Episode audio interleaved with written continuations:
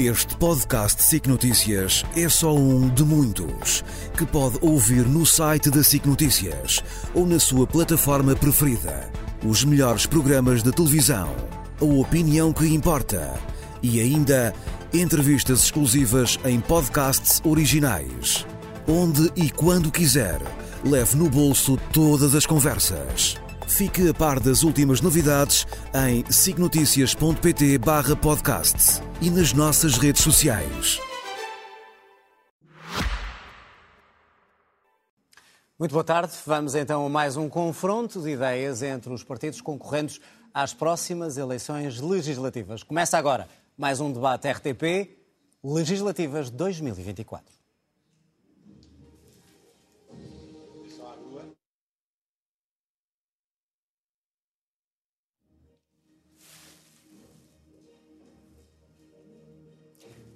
Sejam muito bem-vindos a mais um debate aqui na RTP para as legislativas 2024. Hoje na RTP3, frente a frente, Paulo Raimundo, secretário-geral do PCP, e Inês Souza Real, do PAN.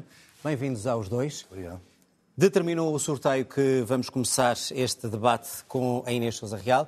Uh, devo só dizer para quem está a ver que a Inês tem um braço ao peito, de facto, um pequeno acidente que levou a este, a este braço ao peito, mas as melhoras e vamos então à nossa troca de ideias e a este debate. Proponho começarmos pela corrupção. Ambos os partidos dizem que é uh, algo que tem que ser combatido para que tudo o resto corra melhor.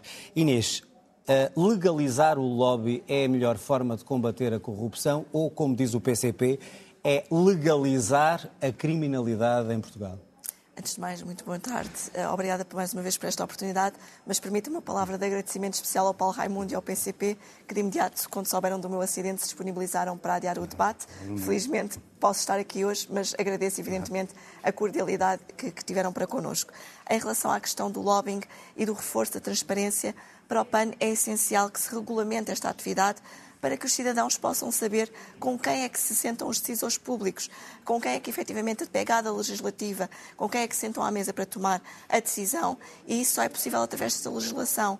Mas a democratização do, do lobby passa precisamente por garantirmos que todos têm acesso à tomada de decisão. Porque o que acontece hoje é que os grandes grupos de lobbying acabam por conseguir ter acesso à governação, à Assembleia da República, mas as organizações não governamentais, ou, por exemplo, sejam do ambiente, da proteção ao nível da sociedade civil, em direitos humanos, e hoje, precisamente num dia em que assinalamos até o Dia Internacional do Combate à Mutilação Genital Feminina, é um dos exemplos claros de forças da sociedade civil que muitas vezes querem manifestar. Mas é uma medida têm... eficaz para combater a corrupção? É uma, é entre apenas, muitas, é, é uma entre é várias uma, medidas. Ou é apenas um paliativo? Neste caso, é uma medida absolutamente imprescindível para garantir maior transparência. Se nós tivéssemos já uma lei desta natureza, por exemplo, em casos como o da Data Center em Sines, em que estavam em causa mais de 2,2 mil milhões de euros em matéria eh, de fundos eh, comunitários para investimento, se esta legislação já estivesse em vigor, nós teríamos sabido com quem João Galamba se tinha reunido.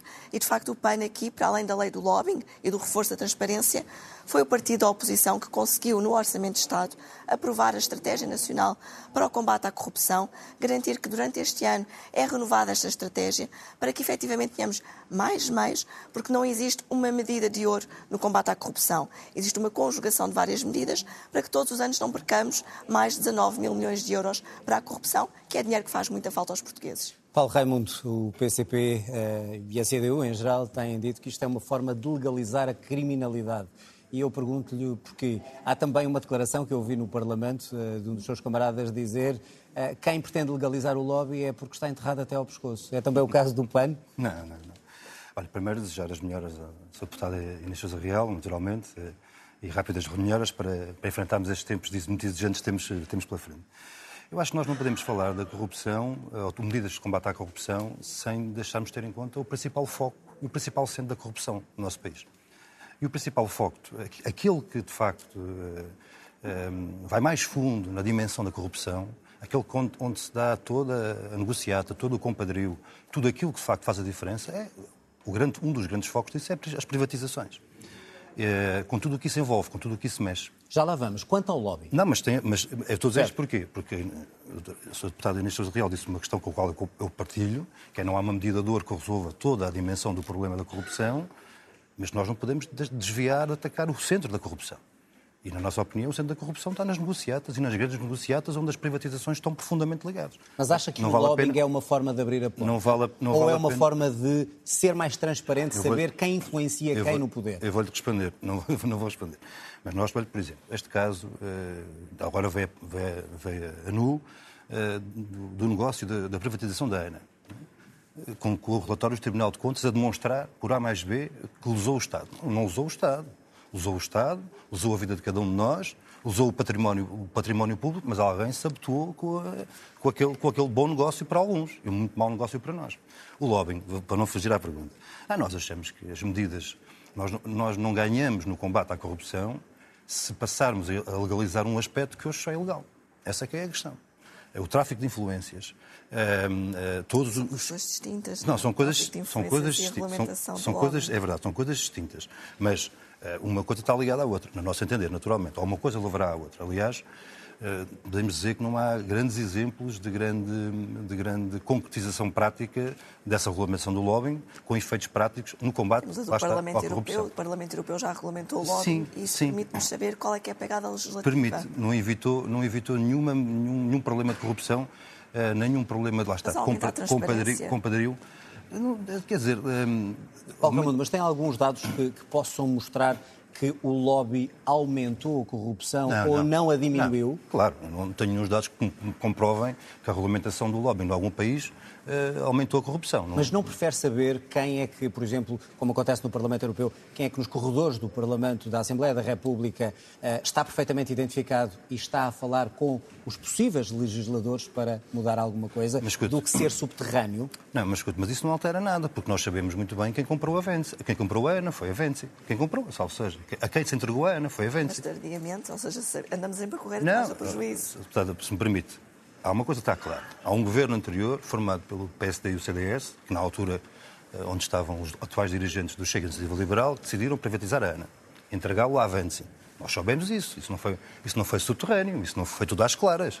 Foi tudo às claras. Ora, isto é que é preciso enfrentar de forma clara e sem, e sem receios.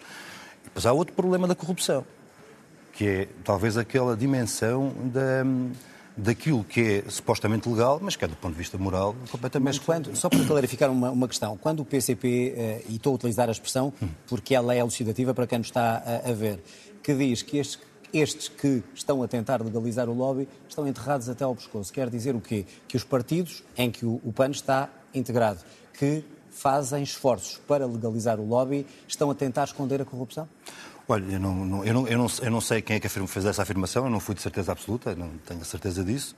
Uh, não quer dizer que também não faça já Mas acha que quem quer legalizar, não, quer... quando isto de outra forma, quem quer legalizar o, o lobby está a tentar esconder quando acho... fala da, da, da, privatização? Não, eu acho que há motivações. PSD, PS... Eu, acho, eu não tenho dúvidas que há motivações diferentes para quem quer avançar com esta medida, não tenho nenhuma dúvida sobre isso. Agora, eh, vamos lá ver quem são os grandes beneficiários, os grandes responsáveis, lá está, pelas privatizações e os grandes beneficiários das privatizações. E é claro que não será nem o PCP nem a CDU e não será, o, PAN, e não será o PAN, naturalmente. Mas quando o PAN está ao lado dos outros partidos para legalizar algumas destas medidas por uma questão de transparência, está é, a ser é, cúmplice? É, é, como lhe digo, é como lhe digo. As motivações que leva cada, cada partido a apresentar os seus projetos são motivações diferentes. Aliás, há matérias sobre as quais uh, nós temos tido A motivação votos. é diferente, mas está errada, é isso? Uh, nós achamos que ela não corresponde às necessidades, não é esse o centro da questão. Tem que equilibrar o tempo. Inês Sousa Real, uh, legalizar o lobby ajuda mesmo a, a, interromper este ciclo de corrupção ou é apenas para, para, para, para ver onde é que está a influência de cada legislador?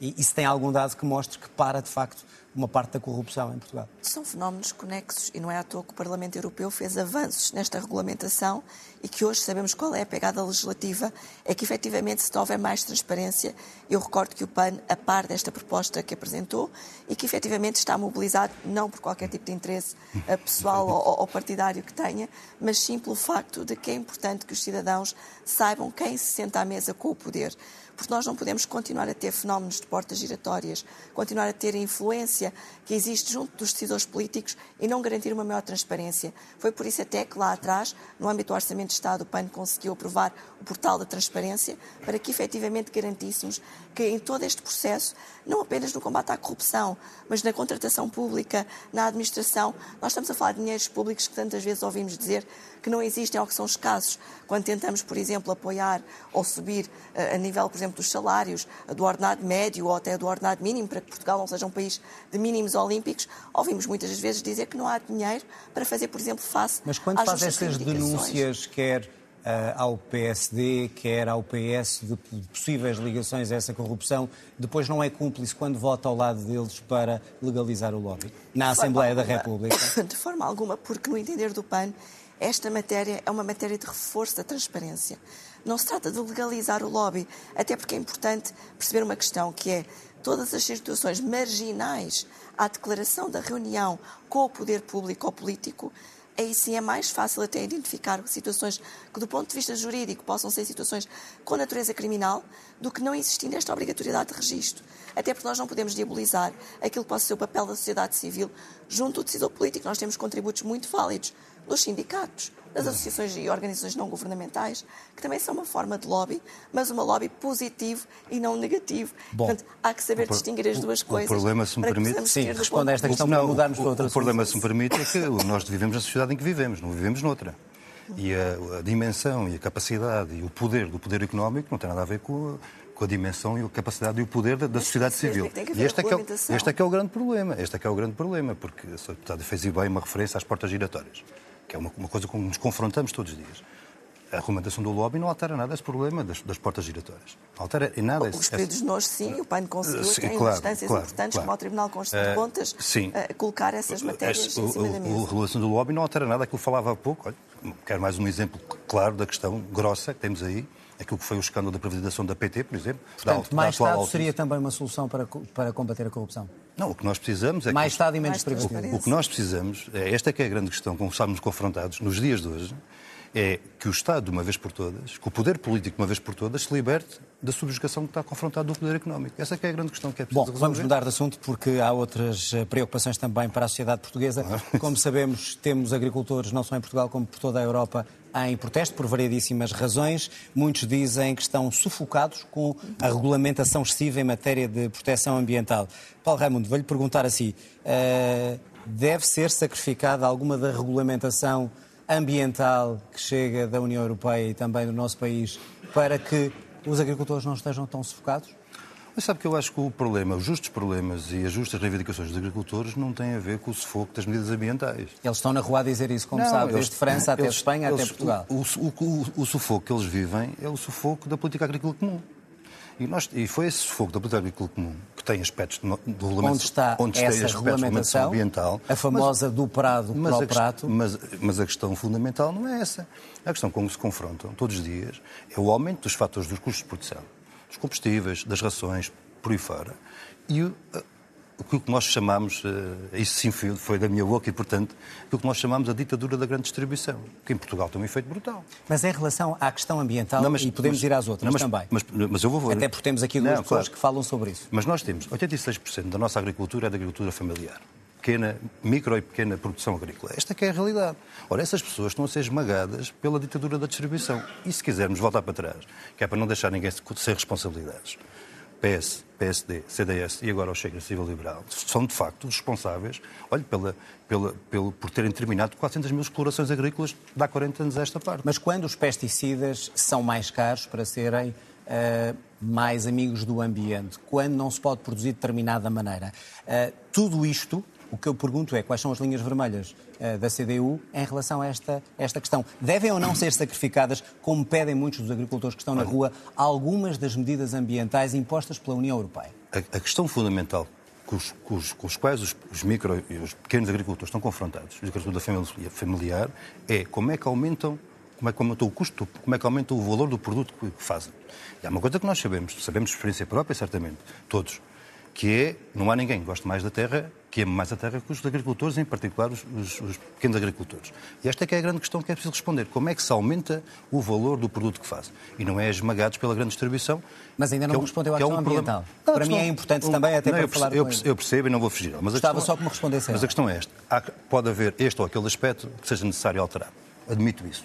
Não conheço com pormenor esses aspectos, portanto pode haver isso. Essa não é a questão fundamental. Mas está ou não o, o PCP, por exemplo? Então, questões muito práticas. Baixar os impostos dos fertilizantes, já que está a falar em custos. Fertilizantes, pesticidas, etc. Deve-se deve baixar o imposto aí não, ou não? O que nós precisávamos era que o Estado assumisse em si um centro de compras desses produtos todos e pudesse ser revendedor aos... aos mas não me respondeu se deve baixar o, não, não, é, não, não é os questão, impostos mas dos pesticidas. Essa não é a questão. A questão é outra. É Também Estado, é uma questão, é o Estado, permite. Claro, é o Estado assumir em si mesmo um centro de compras e fazer uma revenda aos pequenos produtores. Essa é que é a grande questão. Inês, que é a mesma questão, uh, de forma inversa, uh, se uh, os agricultores que estão na rua a reclamar por medidas e regras não tão apertadas em termos ambientais para uh, não terem que viver num drama. Deve ou não isso ser considerado e o PAN, que é um defensor uh, das medidas que defendem o ambiente, até que ponto é que se deve uh, abrandar um bocadinho esse garrote que muitos agricultores dizem que não aguentam?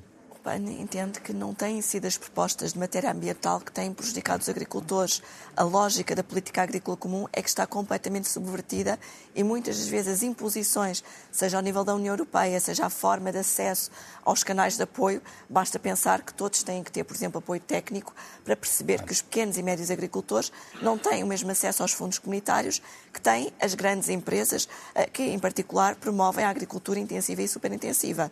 Depois, por outro lado, as políticas cegas muitas vezes do governo, e basta olhar para o que recentemente aconteceu no Algarve, em que quando se impôs as cotas da água, impôs cotas da água de forma completamente uh, insensível perante aquilo que é a distinção entre um agricultor de produção da laranja, da pera rocha, como mete até recursos a práticas tradicionais, para os produtores que têm a produção intensiva e superintensiva. E impostos sobre pesticidas e fertilizantes.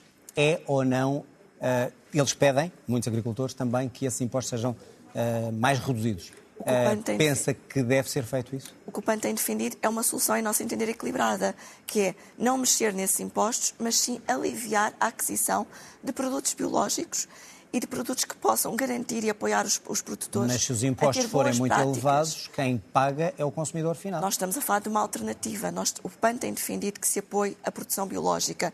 Portugal, em comparação com outros países da União Europeia. Portanto, mais, mais subsídios, e mais apoios, mas não retirar os impostos. Mais apoios para a produção biológica, não apenas ao nível dos subsídios, mas acima de tudo para a produção biológica, para os serviços de ecossistema. Eu recordo, inclusivamente, que foi precisamente pela mão do PAN que se introduziu, por um lado, a alteração à lei da água para a gestão do uso da água responsável, mas uma medida que também beneficia os pequenos produtores e os negócios da agricultura, que foi o IVA zero no cabaz essencial e o IVA zero para as leguminosas. Nós precisamos transitar do ponto de vista da produção. No nosso país queremos ter uma agricultura de futuro e de sustentabilidade. Tem que ser uma agricultura de precisão e com o apoio do Estado para esta transição. A economia verde não se faz sozinha. Os apoios têm que chegar a quem tem melhores práticas e não a quem mais lucra e mais polui. Permita-me só dar esta nota. Para o PAN, lamentamos é contudo, partidos como o PCP não tenham estado ao nosso lado quando aprovámos a Lei de Bases do Clima e que tenham votado contra, porque são instrumentos fundamentais para garantir que os produtores têm apoio do Estado na transição climática e na transição energética. Agora, não podemos é continuar a investir dinheiro onde se polui e onde causa dano contra a própria atividade, ao invés de incentivarmos as boas práticas e ajudarmos na transição económica que o país tem que fazer. Paulo Raimundo, porquê é que não votam ao lado do PAN, se essa é uma das formas de ajudar Olha, também o planeta e os agricultores? Deixe-me só fazer duas afirmações antes de ir a isso. É que senão não conseguimos ir a mais não, é, temas. É, é, que, é que nós não acompanhamos a ideia de um confronto entre os agricultores e o ambiente. Aliás, não, não só não há confronto, como há, como há, sintonia. Como há sintonia. Esta é uma questão. Mas o PAN deixou-lhe aqui e, e fe, um rap. E fez uma, e fez uma afirmação eh, que eu acho que é justa fazer lá agora nesta fase. Perguntou quem paga. Quem paga é o consumidor final. O consumidor final paga sempre.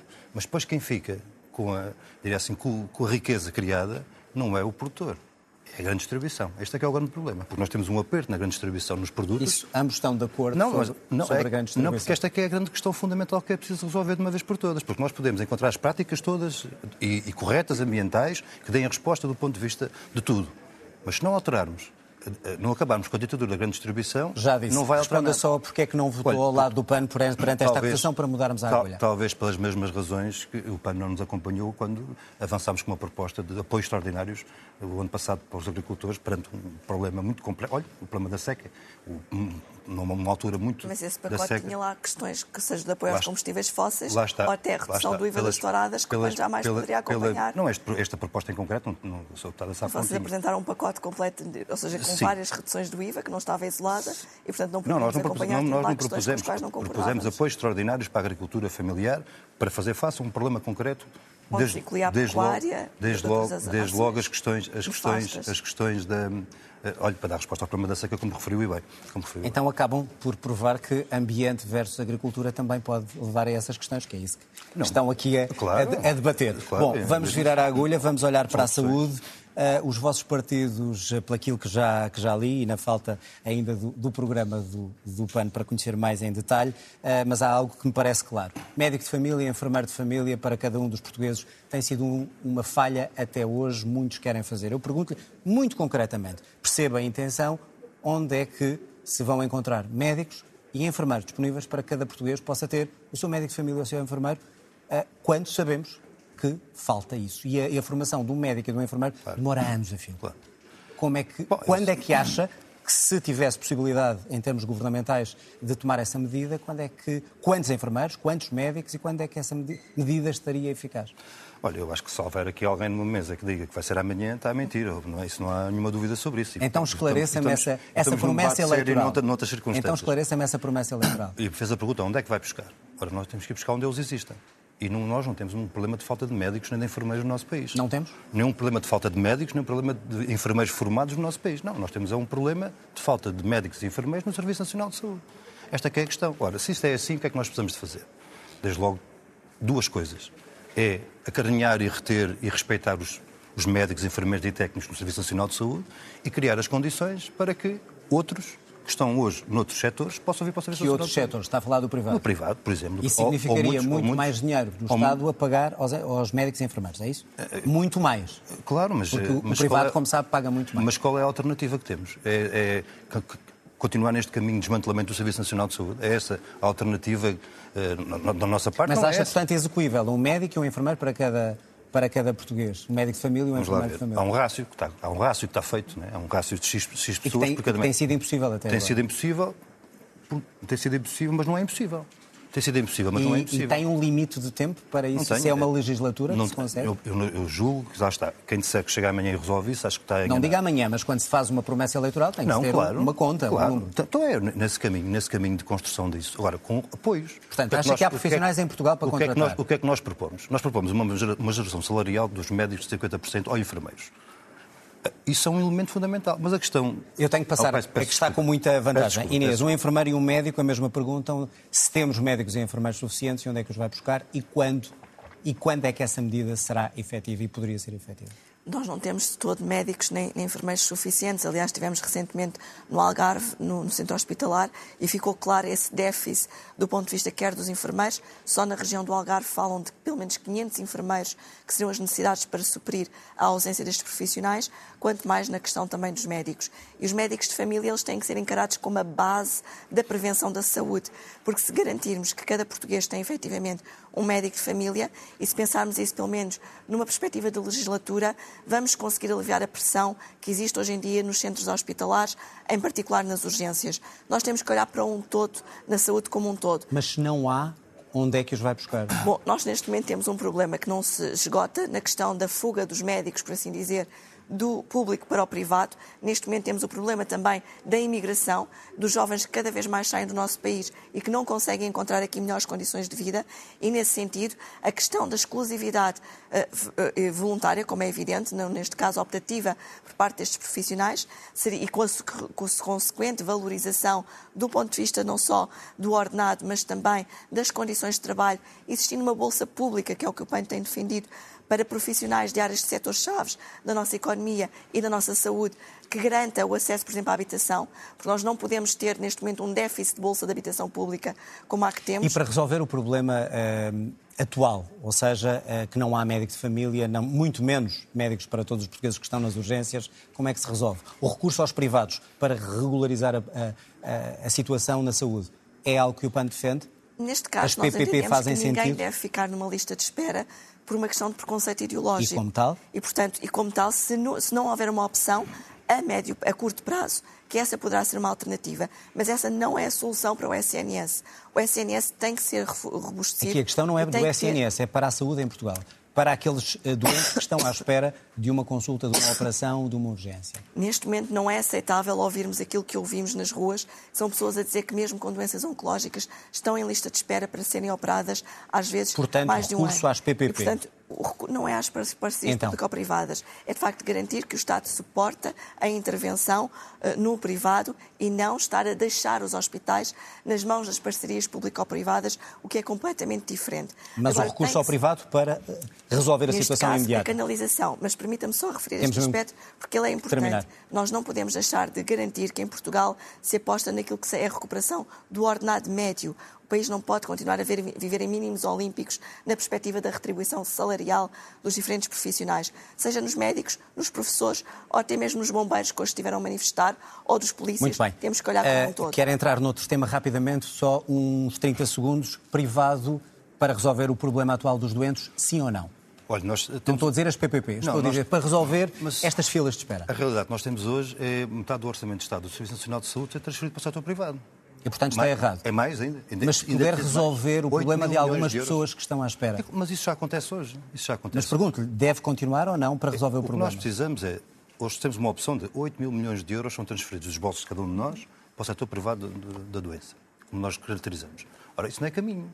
E quando, e quando, continuarmos nisso... E, portanto, recorrer aos privados nem que seja para resolver esta situação, não. É claro, não. mas não, a única solução dar resposta a toda a gente de forma igual às questões da saúde é o Serviço Nacional de Saúde. Muito bem. E quem bateu às portas dos privados sabe, sabe bem que é assim.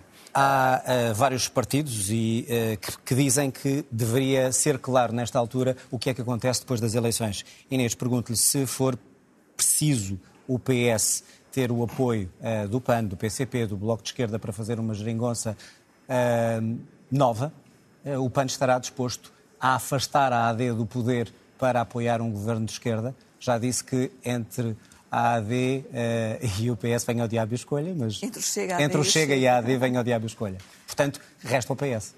O PAN já deixou claro que há linhas vermelhas que não está disponível para ultrapassar, seja em relação ao Chega, seja em relação à Aliança Democrática, porque claramente distanciam-se da visão do PAN de sociedade e constituem um perigo até para direitos humanos e sociais A pergunta era se ajudaria o PS a afastar um governo de direito. A pergunta que se impõe é o que é que o PS estaria disponível para fazer pelas causas que o PAN representa. Porque sendo o PAN um partido ambientalista que defende os direitos humanos, inclusive a das mulheres, numa perspectiva que, por exemplo, a extrema-direita e a Aliança Democrática não defendem, ou até mesmo a proteção animal. Portanto, é um sim. Neste caso não é um sim, tem que, terá que ser o PS a dar essa resposta. Um acordo ou pontualmente? Rota. Um acordo ou pontualmente? Um acordo de governação ou pontualmente? O PAN já deixou claro que toda e qualquer solução que, da qual faça parte terá sempre por base um acordo escrito. Fizemos na Madeira, fizemos no Orçamento de Estado. A mesma pergunta para a CDU. Eh, seria viável voltar a ver a CDU numa geringonça com o PS se esse fosse o caminho para afastar a direita do poder? Claro, nós, nós precisamos dar resposta no nosso país, não é qual é o que é que vai acontecer depois do dia 10 de março. Mas não acha que os, que os eleitores é, têm o direito a saber? Têm, têm, têm. Têm o direito de saber. Olha, por exemplo... Com o que é que contam com a CDU? A CDU depois? contarão sempre para aumentar salários, aumentar pensões. Mas não é essa a pergunta. Não, mas, não, mas é, que essa, é esta que é a resposta, por uma razão simples. Porque isto só é possível numa correlação de forças diferente na Assembleia da República, com uma composição diferente. Ora, nós, como, como entendemos, somos indispensáveis para dar essas respostas nos salários, na saúde, na habitação, para dar resposta e se esse for o caminho, direitos dos pais e das se crianças... Se esse for o caminho, uh, num apoio a um governo PS? É, é a correlação de forças que saiu das eleições. Não, não, há mais clareza que esta. Não vale a pena nós estarmos a falar sobre cenários uh, sem falar de conteúdos, cenários pós-existentes sem falar de conteúdos. Será da correlação de forças que sair que se abrirão os caminhos. Há, há duas coisas que podemos garantir. Um, não faltaremos a nenhuma medida positiva, venha ela de onde vier, e se há, não dirão não força, a um apoio ao PS para afastar a direita? E certa, é a minha pergunta. E, e, certamente que, penso que compreenderam o que eu vou dizer agora, não há força como a experiência em Portugal, 100 anos acumulada de combate à direita, tivesse ela as formas que tivesse.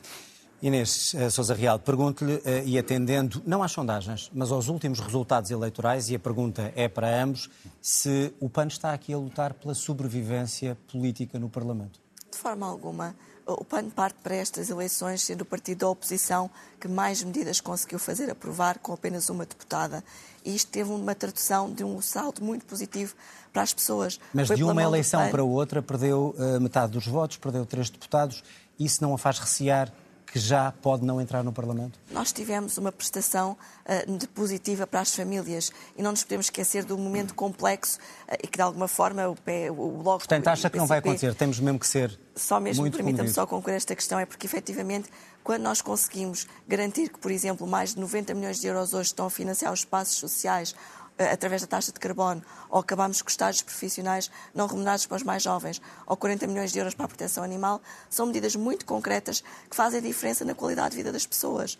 E as pessoas sabem hoje que podem contar com o PAN para ser um grande de estabilidade política e também para fazer avançar as causas que representa, que é uma força útil para a democracia e para as suas vidas. E acreditamos que isso vai fazer diferença no dia Portanto, 10 acha que uh, o que tem acontecido nas últimas eleições, que foi perder votos, perder deputados, o PAN vai ser elegeu agora. recentemente nos Açores, elegeu um deputado nos Açores, elegeu na Madeira, na mais, na Madeira Perdeu metade, metade dos votos, na, estamos a falar de legislativas. Neste caso em concreto, é mesmo na Madeira fomos os que quebrámos, a maioria absoluta de Miguel Albuquerque, e na, no, a nível nacional sabemos... A mesma pergunta para a CDU. Perdeu 100 mil votos, eh, de 12 para 6 deputados. Luta pela sobrevivência à CDU nestas eleições? Eu acho que a pergunta é muito bem feita a partir de, do aspecto que colocou central, que é a partir dos resultados eleitorais e não das sondagens. Ora, o que é que os resultados eleitorais demonstram? Demonstram uma realidade objetiva, quer no caso da Madeira de forma mais significativa, quer no caso dos Açores de forma mais simbólica, uh, a CDU cresceu. Cresceu na Madeira e cresceu nos Açores. E, portanto, se é Mas a nível nacional... Se é para fazermos a análise a partir de dados concretos e de tendências, então diria assim... Mas continua fora do Parlamento Regional dos Açores. É verdade, lá está, foi ali um, por uma unha negra, como se costuma dizer, por 85 votos. Portanto, nas legislativas não está a lutar para Nada a sobrevivência, disso, não, pelo, está a cair. Pelo, e muito. 100 mil votos, 12 para 6 mas, deputados. Mas, mas, desculpe, fez a pergunta a partir de uma realidade concreta. Eu estou-lhe a falar de dados exato, concretos. Exato, e eu estou-lhe a dizer, é, a partir da realidade concreta e dados concretos, as últimas eleições que tivemos foi na Madeira e nos Açores. Quer na Madeira, quer nos Açores, a CDU cresceu. Portanto, mais significativamente não, na Madeira. Prefere olhar para aí do que para as eleições legislativas. Então, mas só posso olhar para aí, não posso olhar para trás. Muito Tenho bem. que olhar é para a frente. Chegamos ao fim do tempo. Obrigado a ambos. Terminamos assim mais um debate legislativas 2024. Já a seguir, análise na RTP3. Regressamos desta vez sexta-feira, 21 horas, RTP1. Frente a frente vão estar Pedro Nuno Santos, secretário-geral do PS, e Rui Tavares, do Livro. Tenha então uma boa noite.